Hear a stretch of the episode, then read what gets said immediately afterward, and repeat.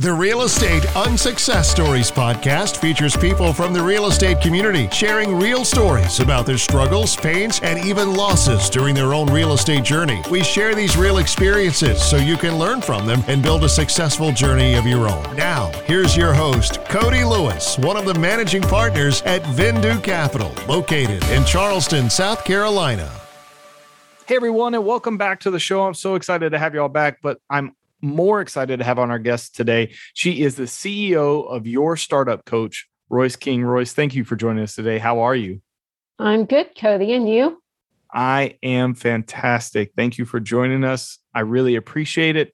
For those that are maybe hearing your voice and your name for the first time, I trust and hope not. But if they are, would love to get your origin story, where you're from, how you got into real estate, and, and what you're really doing these days. Ah, that took a different direction than I thought you'd go. Yeah, my name being Royce, I get the question all the time. Oh, I was expecting a guy. And obviously, from hearing my voice, you know, that's not the case. so, my origin story is that my dad wanted a boy and I popped out a girl. And so I got the name that he had chosen. And so I shock people all the time with my name. But that's not the origin story that you wanted, is it, Cody? You wanted Listen, to know I like, I, I like any and all origin stories. Listen, I, I always get weird looks when I play golf because I putt left handed, but I hit right handed. And everyone figured, most people who play with me knew within a hole or two, they they figure it out. My dad thought I was going to be a good baseball player like he was. I wasn't, but he only taught me how to swing a bat left-handed. So everything feels natural to swing those things left-handed. So not as not as important as a name, but I, I understand where you're coming from. yeah, my real estate story has started and stopped a couple of times. So that's the origin story you're looking for, and I'll share you know, in 2001, when everyone was in the real estate frenzy, as it appears they're doing again now, you know, we had a goal to buy 50 properties in 10 years, and we ended up buying 29 properties in about a year and a half. And you know, it was great. The banks were giving out free money and everyone was looking for rentals and you could rent all day long. And there was a an abundance of inventory. And so growth was just easy. But then, as you know, and many remember in real estate, 2008 came and we had our eggs all in one basket, primarily single family. We had duplexes and triplexes, but you know, small residential places all in one town and when the economy drops in a town or the largest employer is doing massive layoffs in one town, it affects everybody. And so having your eggs all in one basket and having that free money frenzy that was happening caused us to not be able to hold our ground. And we did not build our business on very solid footing for that to happen. And of course, people were projecting that it was going to happen, right? That's why we have movies, The Wolf of Wall Street and whatever. I forget the real estate movies that were talking about that, but you don't believe something until it happens, or you don't believe it'll happen to you until it happens to you. And so, needless to say, we were getting out, but not quick enough, and we did not get out unscathed. So, after filing bankruptcy and learning to rebuild and learning some great business principles that can build a more solid foundation the next time, I started investing in real estate a few years ago again. And, you know, real estate's always a little bit stressful, as I think any investment is, right, Cody? you know you're taking a risk but you're taking a calculated risk right it's all about mitigating risk and, and what's your risk tolerance right i know when we talk to a lot of folks whether it's on the show or folks looking to invest it's it's all about understanding what the risks are and what your risk tolerance is. And I think understanding that when you're talking to anybody about real estate or any investment, to your point, it is one of the most crucial aspects. I couldn't agree more. Yeah. And this time around, I am doing things a little bit different. I'm not just specializing in one area. I have properties in a couple of different states, different markets, different climates. And I also have some short term and long term because, again, I don't want to have all my eggs in one basket. And, you know, as your financial advisor tells you when you're looking at your retirement portfolio, diversify, diversify, diversify, right? So I have taken that piece of advice into my real estate portfolio and I'm not growing as aggressively or putting my eggs in one basket. And I learned from my past mistakes what I would do differently and what worked and what I do the same because some of it was due to the market conditions of 2008 and now we're experiencing different market conditions like the moratoriums and the covid protocols and and things so you know i think there's always a level of unknown or uncharted waters that you have to plan for. But since they're uncharted and we've never navigated, who knows what we're doing right or wrong until we look back, you know?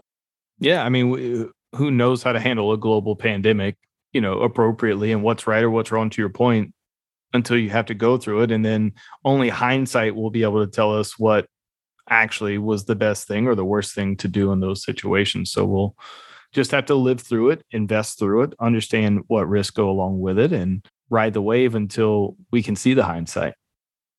Absolutely.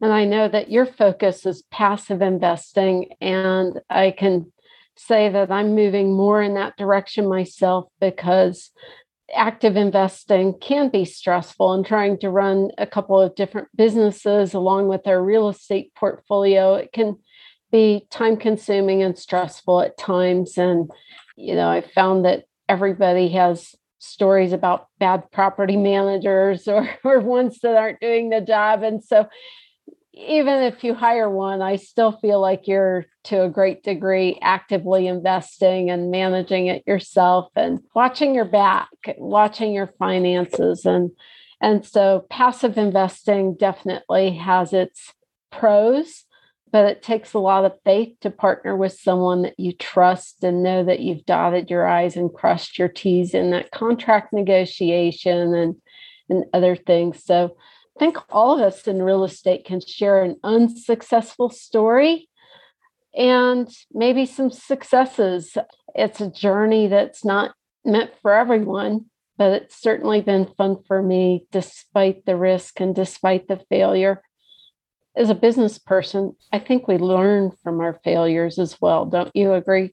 I think you're 100% right. And I honestly don't count them truly as failures as, as, most would as long as we learn from them mm-hmm. i love the story that you were talking about we don't often have many folks that, on here that were pre 2008 we've had a few and i love talking to them because they've been through now a global pandemic and moratoriums and things like that and the financial crisis and housing crisis in 08 and 09 I don't know what else, and really, honestly, don't really want to know what else is out there that would cause you know these types of catastrophes.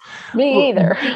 But to your point, taking what you learned and and looking back in, in your portfolio in like 08 and 09 and what you're doing now, while it was maybe a failure at the time, I don't see it as a true failure because you've learned from it. You've diversified. You know more about what your tolerance is for real estate.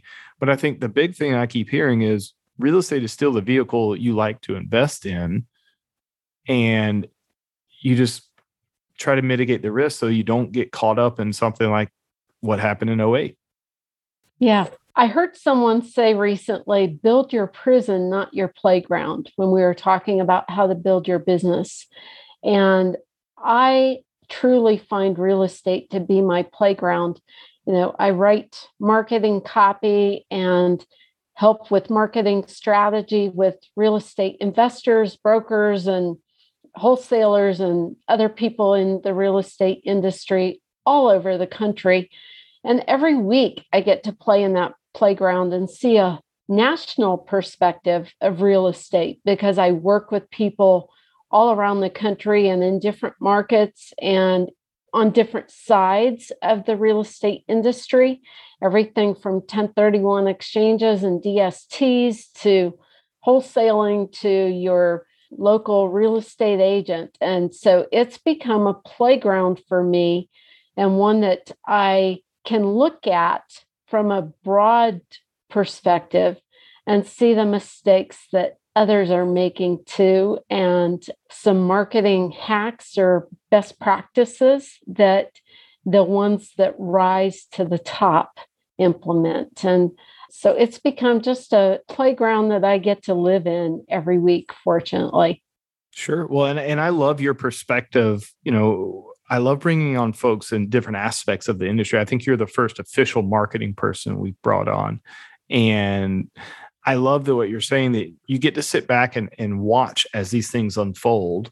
And I would be interested to know, I don't want you to give away too many of your trade secrets, but maybe one or two things that you see people making as a mistake, whether they're getting started or just in their real estate journey from like a marketing standpoint that they probably need to correct sooner rather than later? I see two main mistakes that real estate agents make when they're getting started. The first is that they jump ship from company to company. You know, they might be with a boutique firm to go to Keller Williams, to go to, you know, EXP, to whatever. I don't know. I, I hate naming names because there are so many great brokerages out there, but they just jump from one to the other. And what they don't realize is that if I'm entrusting you with my home, it's because you've built trust and I know that you're going to do your best in helping me buy or sell. It's not the brand name that's behind you.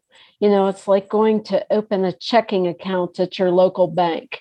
Any bank you choose is going to give you a checkbook, right? Or a digital app these days, but you're really not shopping at the brand name behind you as much as you are the person that has instilled trust to work with. So that's the number one thing I see is that you always seem to differentiate yourself by the brand you choose rather than what you personally bring to the table when I work with you. And the second thing I see them do is whatever brand they decide to choose, they go, Oh, I don't need to invest in marketing content to build my database. You know, XYZ brand provides canned marketing content for me to send out. Well, canned marketing content is just that it's canned. I want to know how you're going to serve me and what you know about my hyper local market. If I'm looking for a particular neighborhood to move to or move from in my city, why are you the expert in that neighborhood? What can you bring to the table to serve my family well? And all that canned marketing stuff doesn't address those things. And I really find that I want someone that can set themselves apart versus just being Mrs. Smith, generic agent at XYZ brokerage. Because frankly, all of our towns are full of those people. And only the ones that rise to the President's Club or the one or 3% level set themselves apart through branding you and I both have a sales background. And during my most recent beach vacation, I read Ninja Selling, which is targeted at real estate agents and brokers. And he talks about the frequency of how frequent people move and how many houses they purchase in their lifetime. And people like you and I that not only buy their primary residence, but look to invest, whether it be fix and flips or buy and holds, or moving from small residential places like where I said, you know, that I took my downfall into more commercial or larger real estate purchases. And staying top of mind means that you're going to sell more than one property to most every client in your database. So, investing in marketing that sets you apart can literally earn you hundreds of thousands of dollars for a few hundred dollars of an investment. And not everyone will see it that way. And those are the two mistakes I primarily see people make. I love that. And and I think to your point, when I look back at my sales career, I remember I, I never wanted to get into sales right away, but the lessons I learned and the struggles and the wins all taught me a lot of things to be able to get to where I am today in real estate and be able to talk to investors, talk to brokers, talk to the local bank that we may be needing to get a, a loan from, and understanding how to craft a story and really that story is our sales pitch. I, am I'm, mm-hmm. I'm not a big mm-hmm. fan of the word pitch. I'm a fan of a story right? We want to craft a story of who we are what we're doing and that may, that's property by property. We have our story as an organization but each property has its own story as well. And that's what i think of when i think of marketing. What's your story? What are you telling people? What's the story you're trying to tell people? So Royce, I love that. That's as good a spot as ever to wrap up because I'm sure that was right there gold for everyone. And, and I hope everyone wrote that down. If you didn't back it up a little bit, listen to it again because it, it, truly is a, some great content. Royce, I can't thank you enough for joining us today. It's honestly a pleasure getting to meet you and see you at least over Zoom, hopefully one day in person. But uh, for those that want to work with you, want to learn from you, where's the best place folks can find you at? yourstartup.coach. That's not .com, it's .coach. And if you want to fill out the contact page and tell me that you heard me here, I have a special swipe file that I made just for people in real estate, and I'd love to send you that resource. Perfect. Folks, go there, yourstartup.coach, and say you heard about it here. Royce, again, thank you so much for joining us. It's honestly been a pleasure. Thanks, Cody. I appreciate you inviting me. Absolutely. And for everyone listening at home, we appreciate y'all, and we'll see you next time. You've been listening to the Real Estate Unsuccess Stories podcast with Cody Lewis. Be sure to subscribe today on your favorite podcasting platform so you can catch every episode of the Real Estate Unsuccess Stories podcast.